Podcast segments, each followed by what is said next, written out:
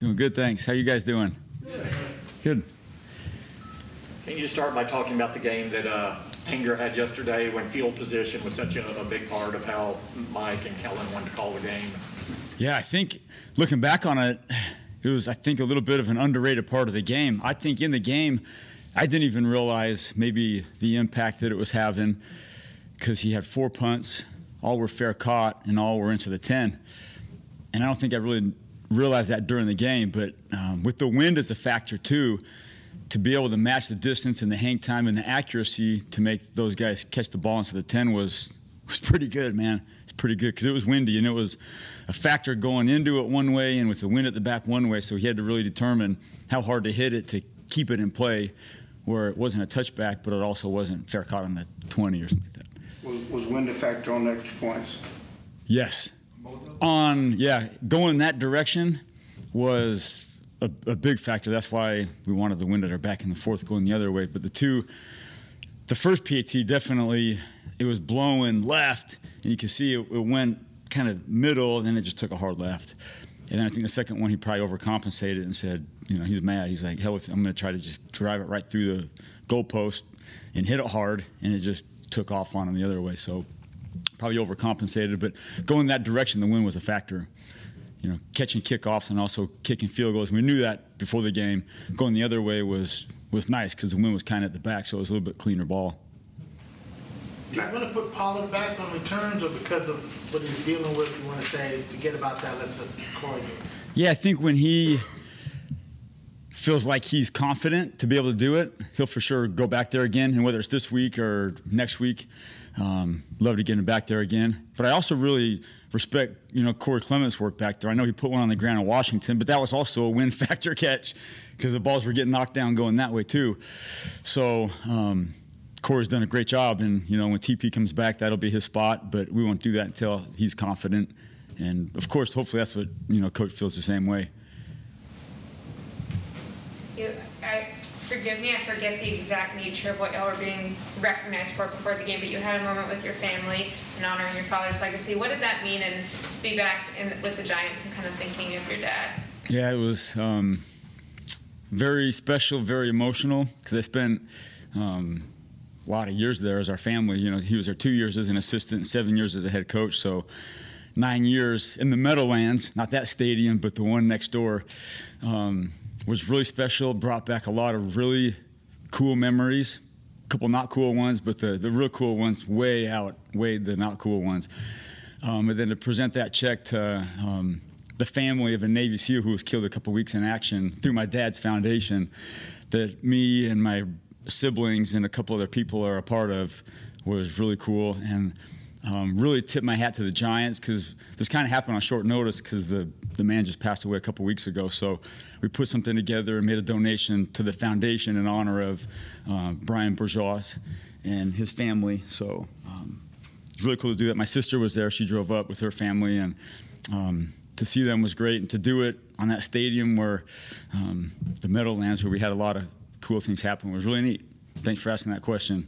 It was emotional, and before the game, you're like, you don't want to go there, but but we did. Matt Daniels will be unavailable for the coming days.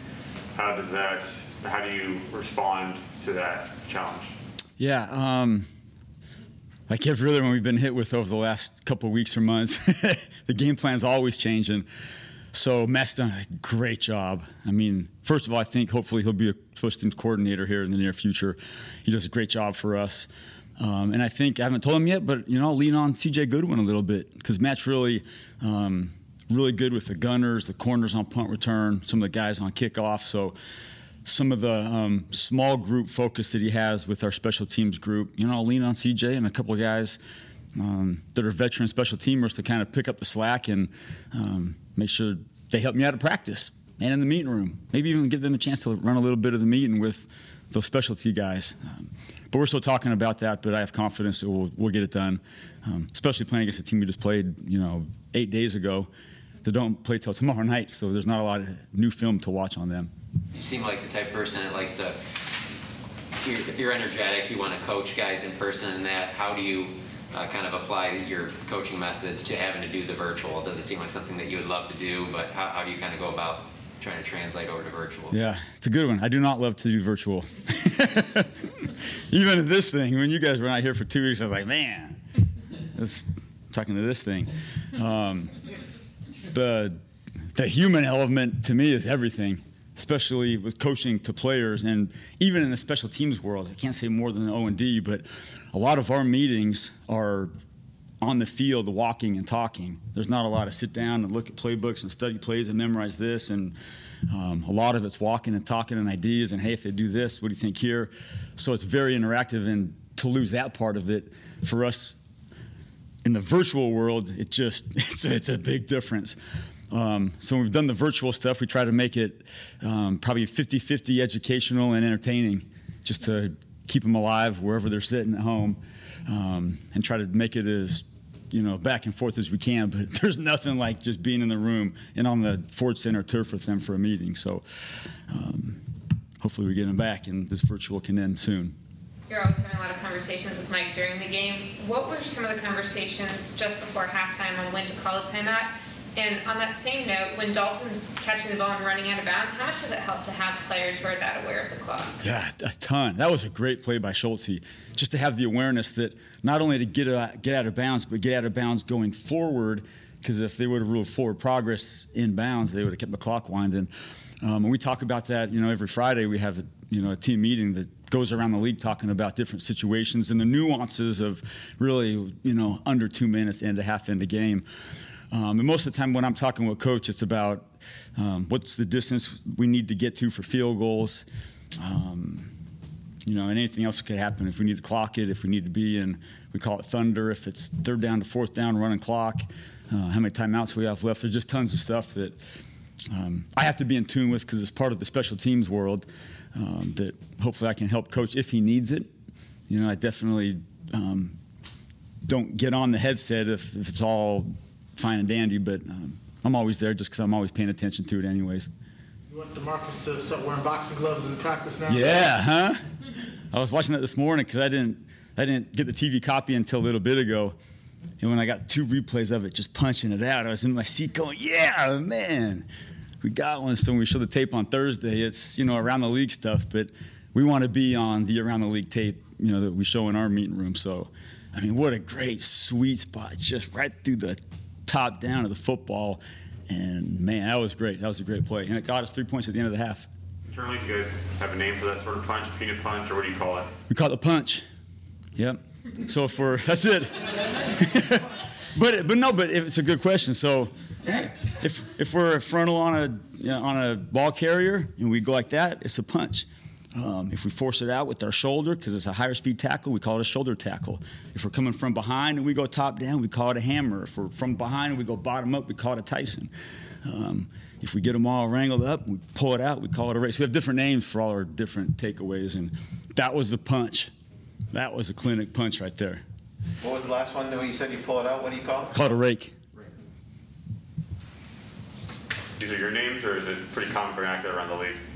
These are Cowboy terms that we've coined and come up with. So you can kind of categorize, you know, how the balls are coming out.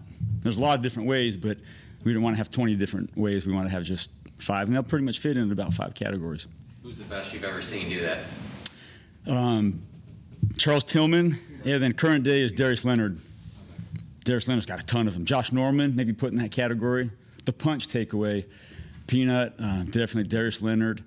Um, Josh Norman, Levante David. It's a great, you know, punch, hammer, takeaway guy. What about on the current team? On the oh. Well, this do. I mean, on the Cowboys. For the Cowboys? Yeah, would you like yeah, DeMarcus has gotten a couple of them out. Um, Donovan Wilson has a real good knack for going for the football. Um, Keanu Neal in his past has a, a lot of forced fumbles. And, you know, some of the guys, Anthony Brown's getting better at it. Jordan Lewis is getting better at it. Um, and we've put up in the meeting room, you know, their, their total tallies for their careers, and so it's a little bit of a competition too to see who can get the most. Because you don't have to recover it to get a statistic for a forced fumble, so we're going for forced fumbles, and, and running to the football is how you recover it. How, if at all, are you a different coach in the virtual environment today than you were at the start of the pandemic last year? Um, I've gone into the team meeting room, and I've used the uh, telestrator. So last year I didn't really use telestration, and we have a great team meeting room that allows us on a, on a big screen. So I could be watching film, and the guys are watching what I'm looking at, and I can pause and I can draw on it, almost like they probably do on the T V broadcasts. So we have the ability to do that. So I think that um, brings it to life a little bit more when you can pause, circle, pause, arrow, um, you know, draw happy faces or whatever. I mean, all kinds of different tools. So um, I'm still learning a lot on the virtual world, how to bring it to life and make it more interactive. It's never going to replace being in the same room, but um, I think there's ways I can make it better for sure, because we're probably going to be in this for a while, years, every once in a while. I don't know. John, you mentioned uh, Kelvin Joseph a couple of times, and uh, he made a couple of plays yesterday. How would you measure his progress on special teams throughout the season? Yeah, that's a great one. Immeasurable, his progress. Especially, you know, he got hurt early in the season, missed a whole bunch of really valuable weeks. And when we got him back, he was, I mean, raw and as fresh as can be, because he missed a lot of time. Um, I'm really proud of him for showing up every game and every every day at work. Really, um, he's kind of a quiet kid, and your, your game day, you kind of look at him, you say, you know, I hope he's here today. And every day he's here, you know. So I, I've always learned, don't judge a book by its cover. Whether a guy's hyped, whether a guy's just focused, whether he's quiet, he's showing up every day. And he made a tackle on kickoff, made a great play, you know, engaging a blocker and then separating and making a tackle. You know, for for a cornerback, those are tremendous skills to to get. And I think it's only going to help him when he gets to be playing more defense, whenever that's going to be. Just the, the combat, the high speeds, the big spaces, the close quarters. I just think special teams, I'm biased, but I think playing early on special teams for a young professional football player pays huge dividends for them once they um, get demoted to becoming an offensive or defensive starter. So that's what I always tell them. Dak mentioned that DeMarcus Lawrence had bet him whether the defense would get more turnovers than the offense would touchdowns that the guys were talking about. Is that something you hear the guys talking about, and what's the energy like if so? Yeah, I hadn't heard that until I heard Dak say that. Yeah. So it must be a must be a wager that was on the down low, but now it's out. So I don't know what the wager is, but but I like it. The in-house competition, and might be probably just push-ups or something they got on the line. Yeah. Sean Wright has played a lot of special teams. He's been down of late. Um, can you kind of, how do you see his season thus far, and any context you can provide as to why it hasn't made much sense for him to be up? I'm missing that week with the COVID. Um, heard, obviously, he couldn't play one week because of COVID. And then the next week, he wasn't back till like Friday, so he hadn't had a week of practice, so we didn't want to play him after just being back for one day, so that was two games. And then this past week, really, I think it came down to needing the extra back, because of Tony's, you know, whatever. So the extra, the extra spot, you know, went Quan Hardy up and Nashon down. I think that's about as simple as it was. All right. Yep. Thanks, Coach. Okay. Thanks, you guys. So we said you got a